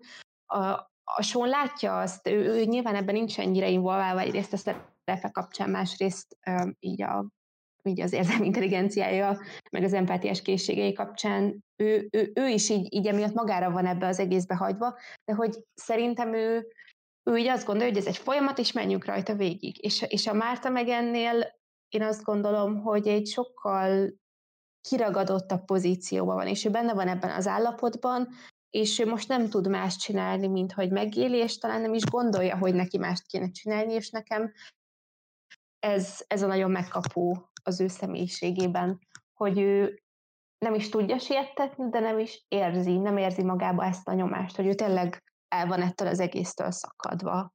ettől a konvenciótól, hogy akkor lépjünk túl rajta, vagy ilyesmi. Azt hogy kérdezem meg tőletek, hogy szerintetek ugyanakkor a vesztessége mind a két félnek? Húha, ö, én úgy fogalmaznám meg, hogy természetesen Mártáé a nagyobb vesztesség. Csak hogy. Ha ezt abban, ha, ha csak hogy, ö, Sean láthatóan többet veszít, mert ő nem csak egy gyereket veszített, hanem elveszített egy ö, ö, családot, jó, azt ugye Márta is elveszítette természetesen, de hogy ott a karrierjének is, ott is azon a szinten, meg azon a fronton vége. Ő az, aki tulajdonképpen úgy lép ki a sorozatból, hogy ő el kell, hogy bujdokoljon, meneküljön, mert ugye közben meg is csalja a Mártát, meg erőszakoskodik is. Ugye nem csak, nem csak itt erőszakos, egyébként na, na nekem például az sokkal erőszakosabb volt, amikor azt a gumilabdát neki dobta, és a Márta kezében a cigi így félig meddig a parázs az arcába csapódott. Tehát abban tényleg azt éreztem, hogy ott az egy ártó és bántó szándék, ö, bármennyire is mondjuk az nem egy szexuális erőszak, de abból például simán el tudtam volna képzelni, hogy abból van egy komoly, abból lehetett volna egy komolyabb verekedés. De, ne, de hál' Istennek nem lett, csak, csak ugye mondom, hogy például még mit lehet ráírni a sónak a számlájára. És csak még egy kicsit visszakanyarodjak, hogy nem maradjon bennem ez a gondolat, és akár még előtt csináltunk is egy adást adott esetben, egy vitaadást. Én a fantasztikus profilozási tudásomat a Mindhunterből vettem, mint szintén egyébként jó kis sorozat Netflixes. Szóval, hogy ott a szexuális erőszaktevőknek ugye profilozzák őket, hogy megelőzhessék, könnyebben megtalálhassák majd a, a más-más hasonló tetteseket, és nagyjából azt állapítják meg, hogy a szexuális erőszaknak a forrása, a motivációja az a hatalomgyakorlás, ami tulajdonképpen az, hogy most ez szexuálisan történik, vagy, vagy, vagy történik-e valamiféle nemi aktus, vagy nem, az szinte mindegy, hanem hatalmat akar gyakorolni az egyik személy a másik felett. Tehát kifejezetten, a, akik, és ugye azért profilozzák, mert ugye ezek mondjuk ö, gyakran, vagy hogy mondjam, tehát többszörös erőszaktevőknél ö, tudják ezt nagyon jól ö, így, így leprofilozni, és, on, és, és ugye abban a helyzetben, hogy erről beszéltünk is, hogy és nagyon jó, hogy egyik sem hozta ezt szóba, ö, és szerintem valamilyen szinten, hogyha ha, ha ez így igaz ebben a formában, formában, amit elmondtam, hogy mondjuk a szexuális erőszakot mi motivál, akkor a Sónnál szerintem ez például pont nem állt fenn, hanem egy nagyon rossz közlési folyamata volt, és akkor ugye most csak a saját narratívámat erősítem, az ő, az ő, gyászfeldolgozásának, akár adott esetben, amit Anna is mondott, hogy egy újrakezdése lehetőségnek, ami ilyen, ilyen nagyon vegyesen és nagyon rosszul sikerült, de én mondjuk ezért nem tekintem ilyen nagyon uh, szűk értelemben egy, egy uh, egy szexuális erőszaknak azt a történetet, mert valahogy nem láttam benne a hatalomgyakorlásnak a, a motivációját a, a Sean részéről. De ez részemről akarjátok, akkor reflektáljatok erre, de szerintem már így is ö, e, foglalkoztunk szerintem eleget ezzel a résszel, de ha bennetek ragadtok, akkor persze reflektáltok arra, amit most mondtam. Én annyit szeretném mondani, hogy a szexuális erőszak az, az attól függetlenül a szexuális erőszak, hogy mi volt a motiváció. Tehát, hogyha valaki egyszerűen kanos és szexelni akar, és emiatt követel erőszakot, az ugyanúgy erőszak, mint hogyha egyszerűen hatalmat akar fölötte gyakorolni. Tehát szerintem ez ebből a szempontból nem jó példa, nem ezt teszi a sonnak a cselekedetét erőszakká, vagy, vagy szexuális erőszakká, vagy nem szexuális erőszakká. De én még annát szeretném meghallgatni, hogy ő mit gondol arra, arról a kérdésről, amit az előbb földobtam, mert aztán én erre szeretnék majd valamit ráfűzni a válaszatok függvényében. Tehát, hogy, hogy ugyanakkor a fájdalom, vagy ugyanakkor a vesztesége mind a két félnek uh-huh. ilyen helyzetben. És nem sorról, Mártáról, hanem úgy általában értem ezt. Uh-huh. Um, még visszacsatolva itt az előzőre, amit mondtál, én is egyetértek azzal, hogy hogy a szexuális erőszaknak csak egy nagyon kis százalékát látjuk, ha azt nézzük, hogy, hogy kinek a hatalomgyakorlása szándéka. Valószínűleg a, ezek a sorozatos betöréses szexuális erőszaktevők profilozhatók ilyen szempontból, de hogy tudjuk, hogy szexuális erőszak az nagyon sokszor ö, családon belül is megtörténik, és, ö, ö, és lehetnek akár ilyen egyszerű, hát lehet egy, tehát egy egyszerű impulzus kontrollzavar is lehet. Tehát, hogy szerintem azzal, hogyha ezt ennyire nem tudom, én... Pszichológussal vitatkozó, Robi. Én ezt egy kicsit redukcionista álláspontnak látom, de valóban ne, ne vigyük el ebbe az irányba ezt. Akkor egy, én, én várnék majd egy adást, ahol erről vitatkozunk, mert szerintem itt, itt van miről. És akkor visszatérve a Kostya kérdésére, hát én, én is azt gondolom, hogy, hogy itt a nőnek nagyobb a vesztesége. Egyszerűen le, lehet, hogy tehát akkor inkább azt mondom, hogy ebbe a filmbe ö, mindenképp, mert ezt láttam, ide vagyok még bevonulva érzelmileg, de így ö,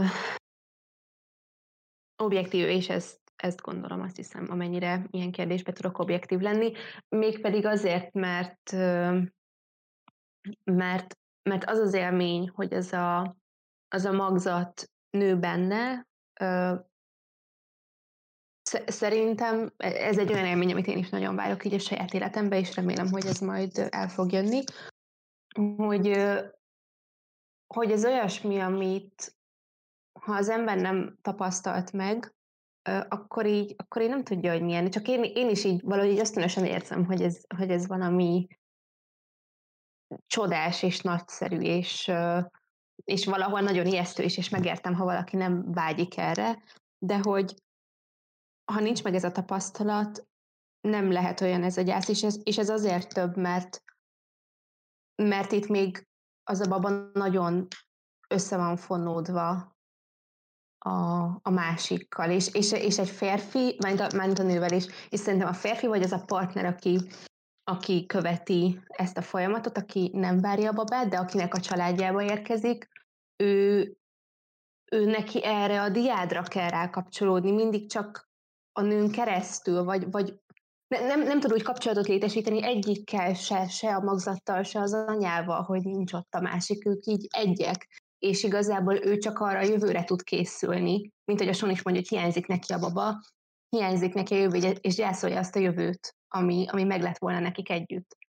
És a nőnek szerintem ezen felül vannak még hiányai, amit senki nem tud úgy átélni, mint az, aki, aki várta azt a babát. Tök én azt hittem, hogy ebből egy ilyen hatalmas parázs vitát fogok ki, kirobbantani, de, de tulajdonképpen én is ugyanazt gondolom, amit ti, és ebből a szempontból érdemes megvizsgálni azt, hogy Sean hogy működött. Tehát én egyébként ezt úgy képzelem el, és ugye én is tapasztalatok nélkül vagyok, én azt gondolom, hogy miután a gyerek megszületik, meg természetesen még az édesanyjában van a, a szorosabb kapcsolat, a szorosabb kötelék, már csak azért is, mert 0-24-ben együtt vannak, az az édesanyjához köti. És ahogy a gyerek cseperedik, és vonódik be a, az édesapa a nevelésbe, és jönnek a közös élmények, úgy tud ez a, ez a kötődés kiegyenlítődni, vagy akár meg is fordulni szélséges esetben. Én azt gondolom, hogy ebben a helyzetben, amikor a szülés utáni pillanatokban meghal egy kisbaba, akkor teljesen más típusú az a veszteség, amit a nő él át, és az, amit, amit, amit a férfi él át. És éppen ezért mondom azt, amit még a műsor elején mondtam, hogy, hogy tehát támogatás, tehát a férfinek éppen ezért dolga és feladata az, hogy a nőt támogassa a gyászban. Tehát az, az amit a Sean csinált, az végtelenül önző, végtelenül ö, ö, kicsinyes, és, és tényleg mint, mint egy érzelmileg, mint egy, mint egy kisiskolás úgy, úgy működött. Tehát nem, nem ugyanazt vesztették el, és mégis úgy tesz, és mégis úgy viselkedik, mint hogyha, mint hogyha a, a, az ő vesztesége összemérhető lenne az édesanyja veszteségével. És ez, tehát nem, és ezért érzem azt, hogy valami nem jól működik somban, mert, mert szerintem itt az egyetlen egy valós dolog, amit, amit lehet tenni, hogy bármilyen formában gyászol, gyászol is az édesanyja, abban kell támogatni, és abban kell ott lenni, és a saját fájdalmunkat félre kell tenni annak érdekében, hogy ott tudjuk Én ezzel nem értek egyet. Na, akkor mégis lesz vita. Nem, nem, egyszerűen ez két teljesen más minőségű gyász, de, de, de szerintem, hogyha ezt a férfi félreteszi, az meg egy szintén nagyon káros ö, átalakulást hozhat a családban. Mert akkor megint az van, hogy a nőn keresztül áttételesen él meg valamit, és, és szerintem tehát, hogy, hogy, hogy ez egy olyan káros összefonódást hoz létre, ami lehet, hogy amúgy a nőnek is terhes, hiszen hiszen ne, szerintem az ő, tudja ő is, hogy az ő gyásza, vagy, vagy itt, itt ebben a helyzetben, mint ahogy amúgy szerintem minden gyász folyamatban, mindenkinek teljesen más, de hogy itt tényleg van valami óriási minőségi eltérés a férfi és a női között, és szerintem az, az itt az egyik fő konklúzió, hogy ezt a nőnek így kvázi egyedül kell végigcsinálni, hogy ezt nem lehet nem tudom, hogy hogy lehet egy párként végigvinni. Lehet, hogy később, ha ezen valahogy minimálisan túljutottak, vagy előrébb vannak ebben a folyamatban, akkor tudnak találkozni, de én nem tudok elképzelni olyan forgatókönyvet, ahol egy babájukat elvesztő pár kézen fogva tud gyászolni. Ez lehet, hogy van, meg nem láttam túl sok ilyen esetet, de hogy nem, nem tudom elképzelni, hogy itt ez kézenfogva tudjon zajlani. Lehet, hogy ezért is, hát ezért is mondtam, hogy az adás elején, hogy ez, erről például tök nem végeztük el a házi feladatot, vagy nem végeztem el én el a házi feladatot, pedig gondoltam ám erre. Meg, én, hogyha most kételek kezdtek elhinni nekem, vagy majd a kedves nézők megcsinálják a házi feladatot helyettünk, de tényleg, tehát a, a hogyha lehet valahogy skálázni a párkapcsolatok erősségét, és azt mondja, hogy ő kibírja azt is, hogyha ha mondjuk esetleg félrelép a másik, az már nagyon erős, oké, okay, akkor kibírja azt is, hogyha már a harmadik házat is közösen elvesztették, oké, okay, azt is kibírja a párkapcsolat. Mindent kibír a párkapcsolat, de az, hogy egy közös gyereket elveszítenek, azt a legkevesebb párkapcsolat éri túl. Tehát az, azt, azt gondolom, hogy tényleg ez az ultimate teszt, hogy, hogy, az, hogy az a ö, örökkévalóságnak szól a párkapcsolat, vagy nem. Tehát az, az igazság, hogy nem tudom mióta lehettek együtt, fiatal párról beszélünk, tehát azért itt elég hamar kiderült, a, illetve elég hamar találkoztak úgymond a legnagyobb próbatétellel. És hát nem mentek át rajta. Lehet, lehet, hogy ez előbb rosszul fogalmaztam, én igazából nem, nem úgy képzelem el ezt a dolgot, hogy akkor kéz, kéz a kézben kell gyászolni. Én egyszerűen Igazából azt akartam kifejezni, és lehet, hogy egyébként ebben is tévedek, majd Anna eh, javít, hogyha rossz, hogy, hogy ugye van, valamiféle e, folyamata annak, hogy az édesanyja kezeli a saját gyászát, és a, a férfi, a másik fél nem tolhatja rá a sajátját erre a folyamatra, és nem nehezítheti meg az anyának a megküzdését a, a saját e, nyomora miatt. És, és nekem, nekem ez volt a probléma, és nyilvánvalóan Son borzasztóan szenvedett, de de szerintem Mártának nem volt arra szüksége, hogy, hogy, hogy még ezzel is neki dolga legyen, hogy, a, hogy az ő férje hogy szenved. Tehát hm, nem fogom tudni ennél jobban de értjük, értjük egyébként. Mire, mire gondolok, meg lehet, hogy mehetünk is tovább, mert... Menjünk tovább, mert véges az időnk. A, amit, ami nagyon fontos a filmnek, ugye van egy reveláció mégiscsak ugye a, a vége felé, amikor Márta szembesül a saját felelősségével, és elmegy a bíróságra, többször is.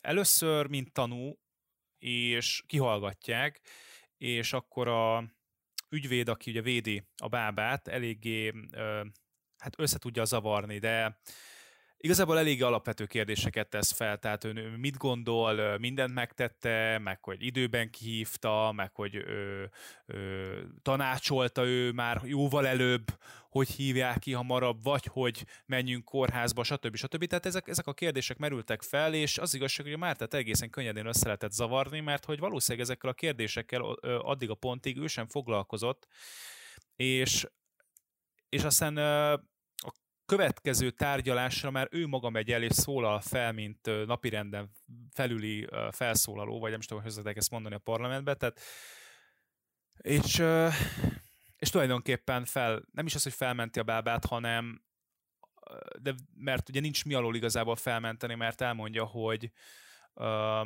hogy ő tényleg mindent megtett, és hogy, hogy ez, ez a történet ez nem rajta múlott, és ennél többet is tesz, mert ott is akkor végig ugye az édesanyjának, aki szintén a tárgyalóteremben van a, a szemébe néz, és, és mondja ezt a, ezt a vallomást el, mert az édesanyja a filmben elmondta, hogy azt szeretné, hogy végre már álljon ki magáért, amit én őszintén szóval nem annyira láttam, hogy ez, a, hogy ez mit, mit akar, mit akar ez az állj ki magadért dolog, mert én azt lát, vagy azt érzékeltették velem, a hogy a Márta, hogy, hát ő lehet, hogy ezt ő így értette, aztán végül így, e, ezzé vált ez a, ez a kiállás, de én azért nem láttam annyira, hogy Márta az egy ilyen nyuszi-muszi alamuszi lenne, hanem azért ő, ő egy, most a Sóntól függetlenül is egy, egy független nő tudott lenni, meg, meg volt.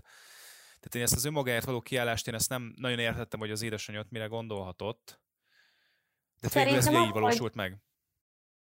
Hogy keresse meg a felelőst, és hogyha ez Mártától jön, ha ő mutat rá a felelősre, aki nyilván kijelöltek neki, mert ő szerintem nem foglalkozott ezzel a kérdéssel, vagy én, nekem nem úgy tűnt, hogy őt ez különösebben lefoglalná, ugye akkor lesz ez a leg, legvalidabb ö, érv, hogyha Márta húzza rá a vizes lepedőt valakire, és nekem ez a tárgyalótermi rész, ez, ez sokszor emlékeztetett arra, amikor ilyen, ilyen 90-100 éves ilyen volt SS tiszteket citálnak bíróság elé, még mindig vannak ilyenek pár évente, és akkor itt tudom én kapnak pár évet, és igazából egy pár hónap után meghalnak a börtönben, hogy valahol én ezt ö, nagyon hasonlónak éreztem a szándékot, hogy valami felfoghatatlan, mérhetetlen, igazságtalan, megmagyarázhatatlan ö, ö, esemény. Nyilván az egyik az egy, az egy szerencsétlenség, a másik meg azt hiszem, hogy így az emberiség egyik legnagyobb gonosz tette, ami így történt, de hogy mind a kettőben közös az, hogy,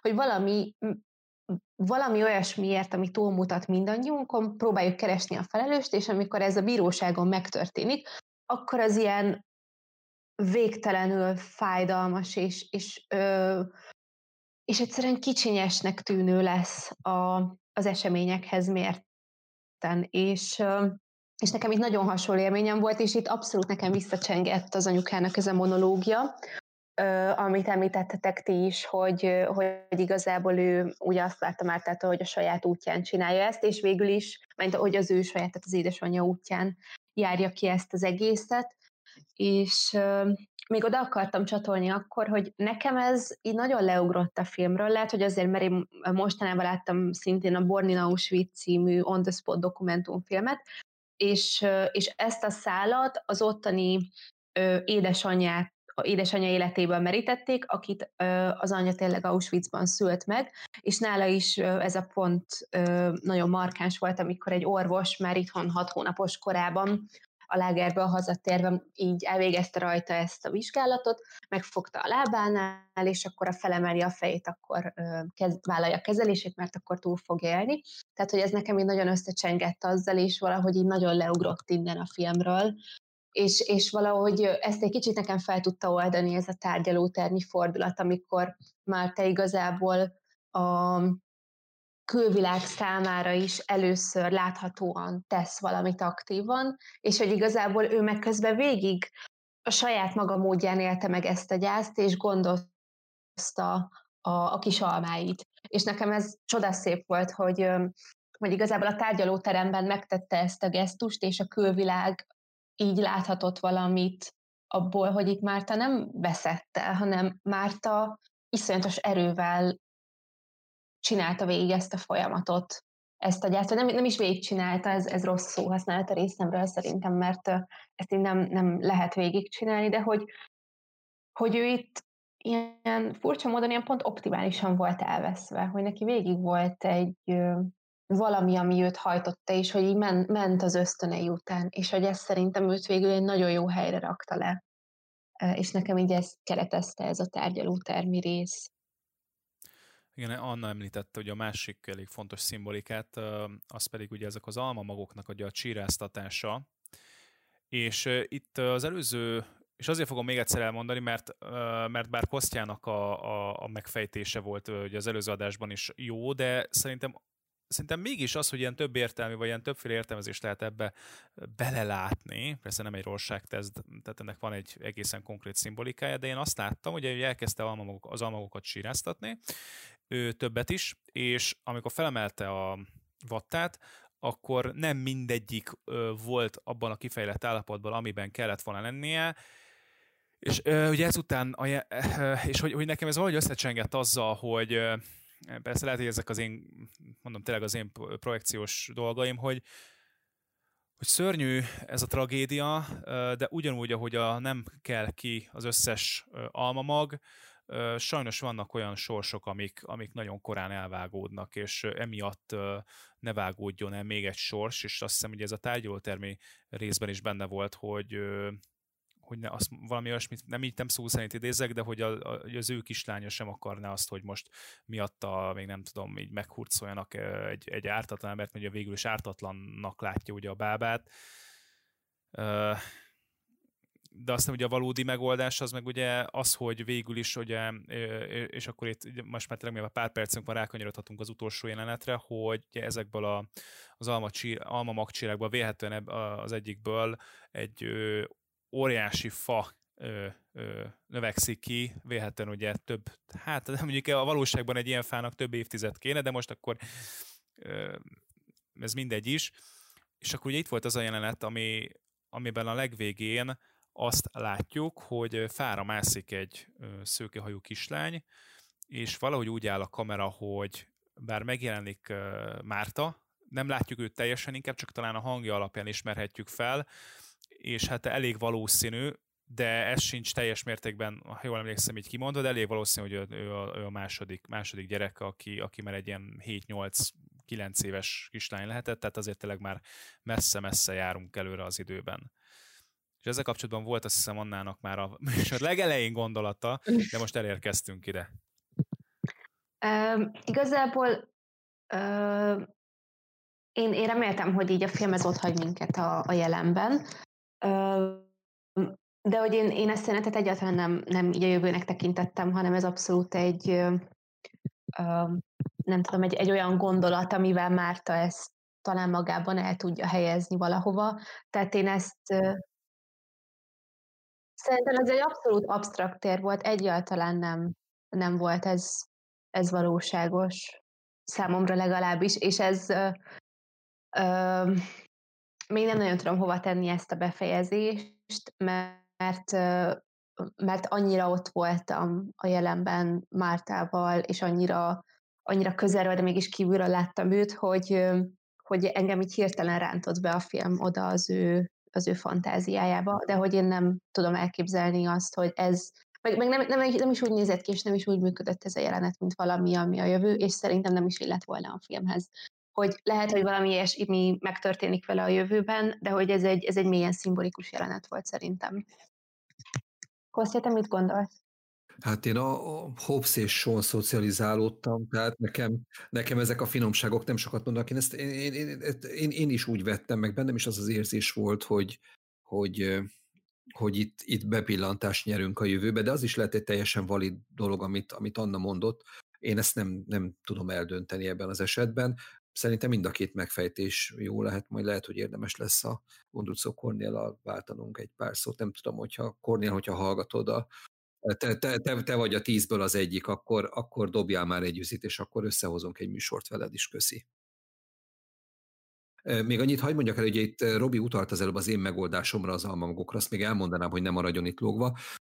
Nekem úgy tűnt, hogy a kétszer nézett be a hűtőbe Márta, hogy hogy állnak a magok, és amikor először benézett még a, még a gyász folyamata közben, akkor meg picit talán én csalódott is volt, mert hogy, hogy semmi nem történt. Majd akkor indultak csírázásnak a magok, amikor, amikor megtörtént a, a feloldása az egész problémának, és, és talán a gyász folyamatának, a, vagy az igazán intenzív folyamatának a végére ért azzal, hogy, hogy tulajdonképpen túl vagy átesett ezen a tárgyaláson, és feloldozta a, a bábát. És hogyha ez így van, akkor azért ez egy eléggé ilyen, nem tudom, szájbarágós dolog, tehát nekem az almamag meg a, meg a hidas dolog is egy picit, picit szájbarágos. Aztán lehet, hogy voltak olyan képek is, amiket meg egyszerűen nem vettünk észre, és most én azon rugózunk, hogy ez milyen béna volt, de, de lehet, hogy az összes több ilyen hasonló, nem tudom, hasonlathoz, meg, meg egyszerűen nem volt elég jó a, a, a szemünk, vagy nem voltunk elég gyakorlottak, tehát lehet, hogy volt más is, csak nem vettük észre. Tehát nekem az almamag az ilyen furcsa dolog volt. Illetve még azt szerettem volna elmondani ezzel kapcsolatban, hogy a, a, mondtam, hogy nekem alapvetően változott meg a, a Gary ez való viszonyom.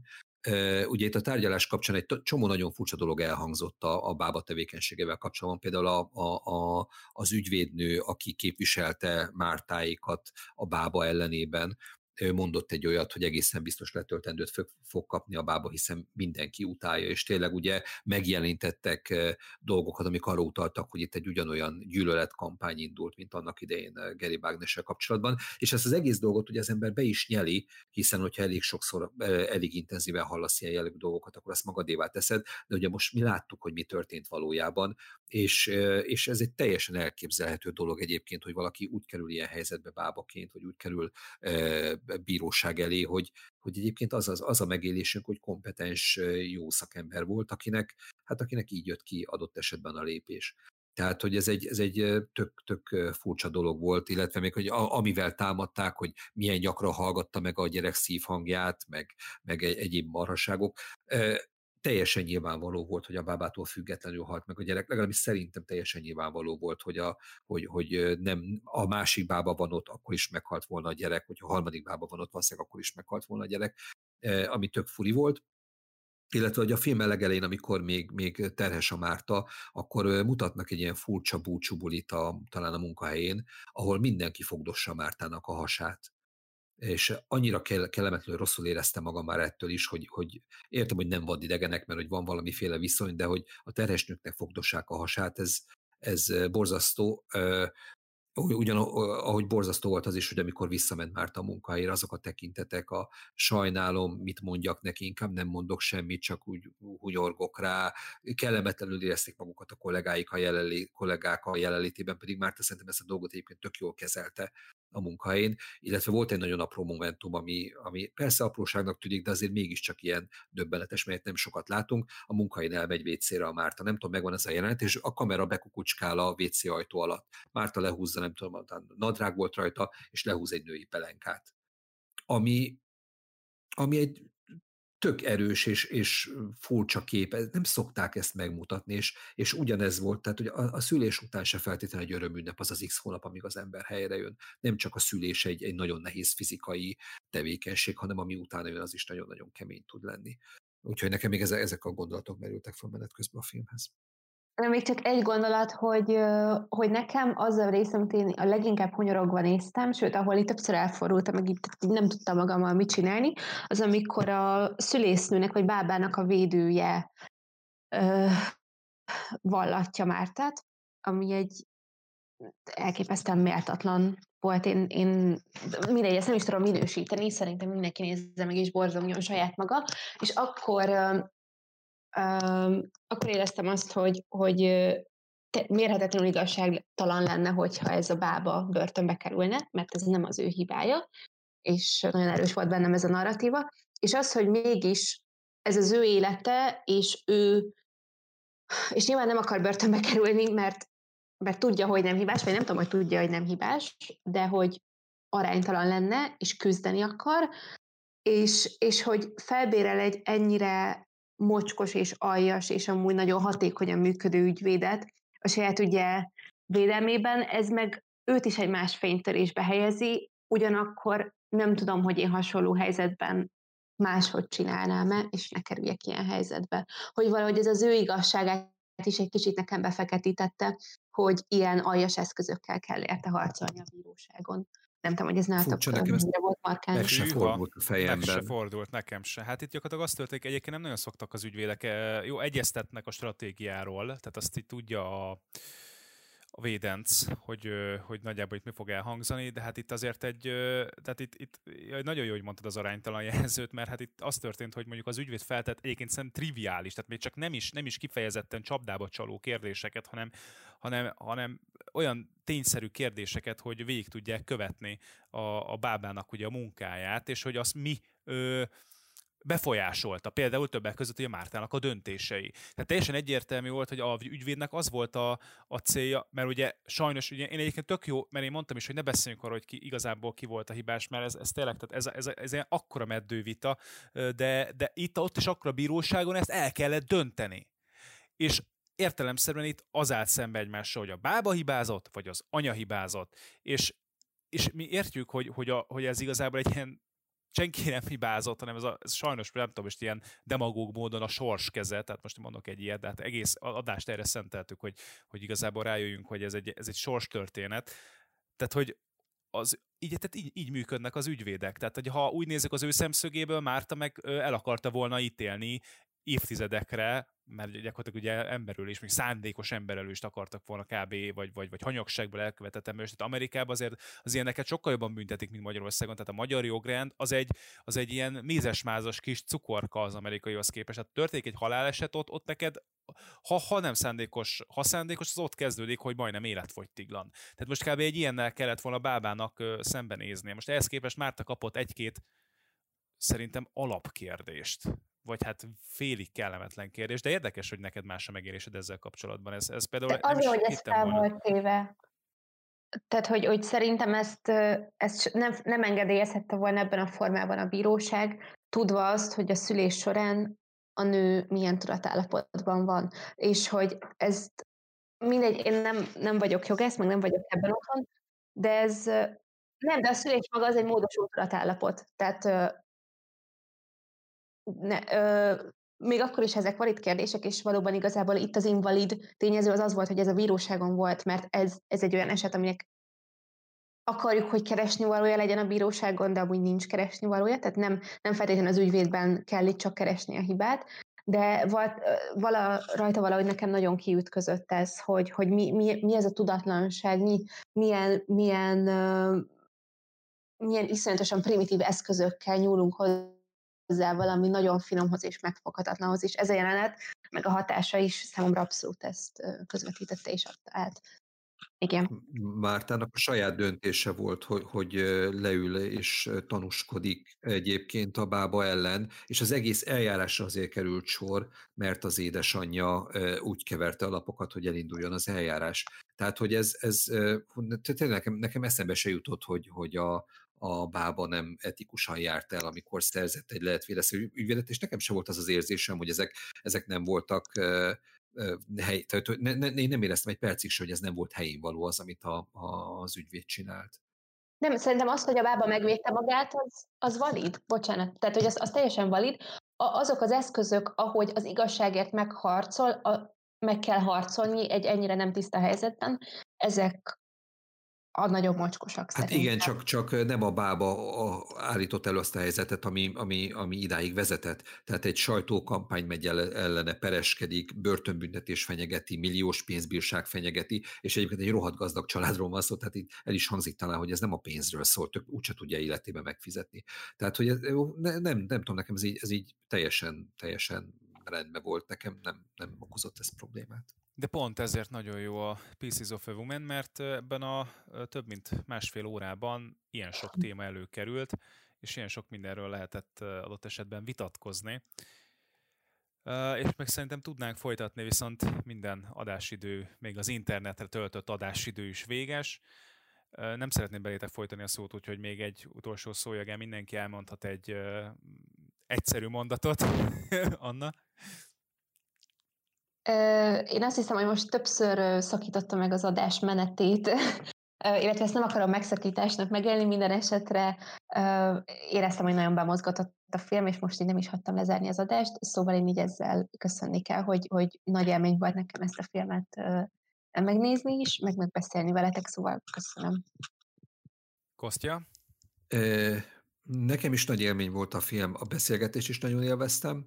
Én még annyit szeretnék ehhez hozzáfűzni, hogy Robi mondta, hogy, hogy ilyen helyzetben nem keresünk felelősöket. Ez az én, és az én magánvéleményem, és nem a kettős magánhangzó testületi álláspontja. Szerintem, szerintem az otthonszülés az egyébként veszélyes üzem, kockázattal jár, ha valaki vállalja a kockázatot, akkor az esetleges következményekért is vállalni kell tudni a felelősséget, hasonlóan ahhoz, mint ahogy egyébként Márta megteszi a filmnek a végén is. Itt most nem arról van szó, hogy valami szörnyű retorziónak kell történni a, a szülővel ilyen helyzetben, mert nem, nem erre gondolok, hanem arra, hogy, hogy nézzünk magunkba, és ne, ne másba keressük a, a, az okokat, hanem, hanem adott esetben vegyük észre azt, hogy ha más döntést hozunk, akkor más kimenetel lehetett volna de ettől függetlenül, akinek ez a szíve vágya becsípődése, az szüljön otthon, támogatom. Volt még egy szép jelenet a végén, amikor ugye a kisbabájának a hamvait Marta a, a felépült hídról ugye beleszórja tulajdonképpen a vízbe, és, és ugye az a kapcsolatban volt egy, van, van egy gondolatom még, hogy azért de többféle temetkezés létezik, tehát például, hogy a rendes koporsós temetés az spirituálisan olyan, mint hogyha visszadnák az embert a földnek, ahonnan származik. A hamvasztásos temetés, mint olyan, vagy temetkezés, mint olyan, az meg az ember lelkét visszaadják a hát igen, az eredendőnek. Mert ugye tulajdonképpen itt, itt, itt nem marad semmi, ugye csak a, lélek, és, és nekem ez nagyon tetszett, bár viszonylag szentimentális rész volt nyilván, de ettől függetlenül nekem ez megragadt még így a film végéből, vége feléből.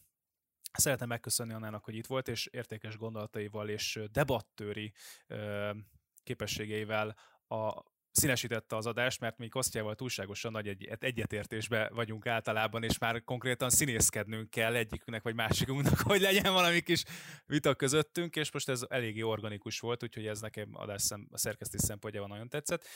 Felismerült már egy új adástéma, így, így a a, úgyhogy ezt mindenképpen meg fogjuk majd a közelében valósítani, és köszönjük szépen, hogy itt voltál velünk, és gyere legközelebb is.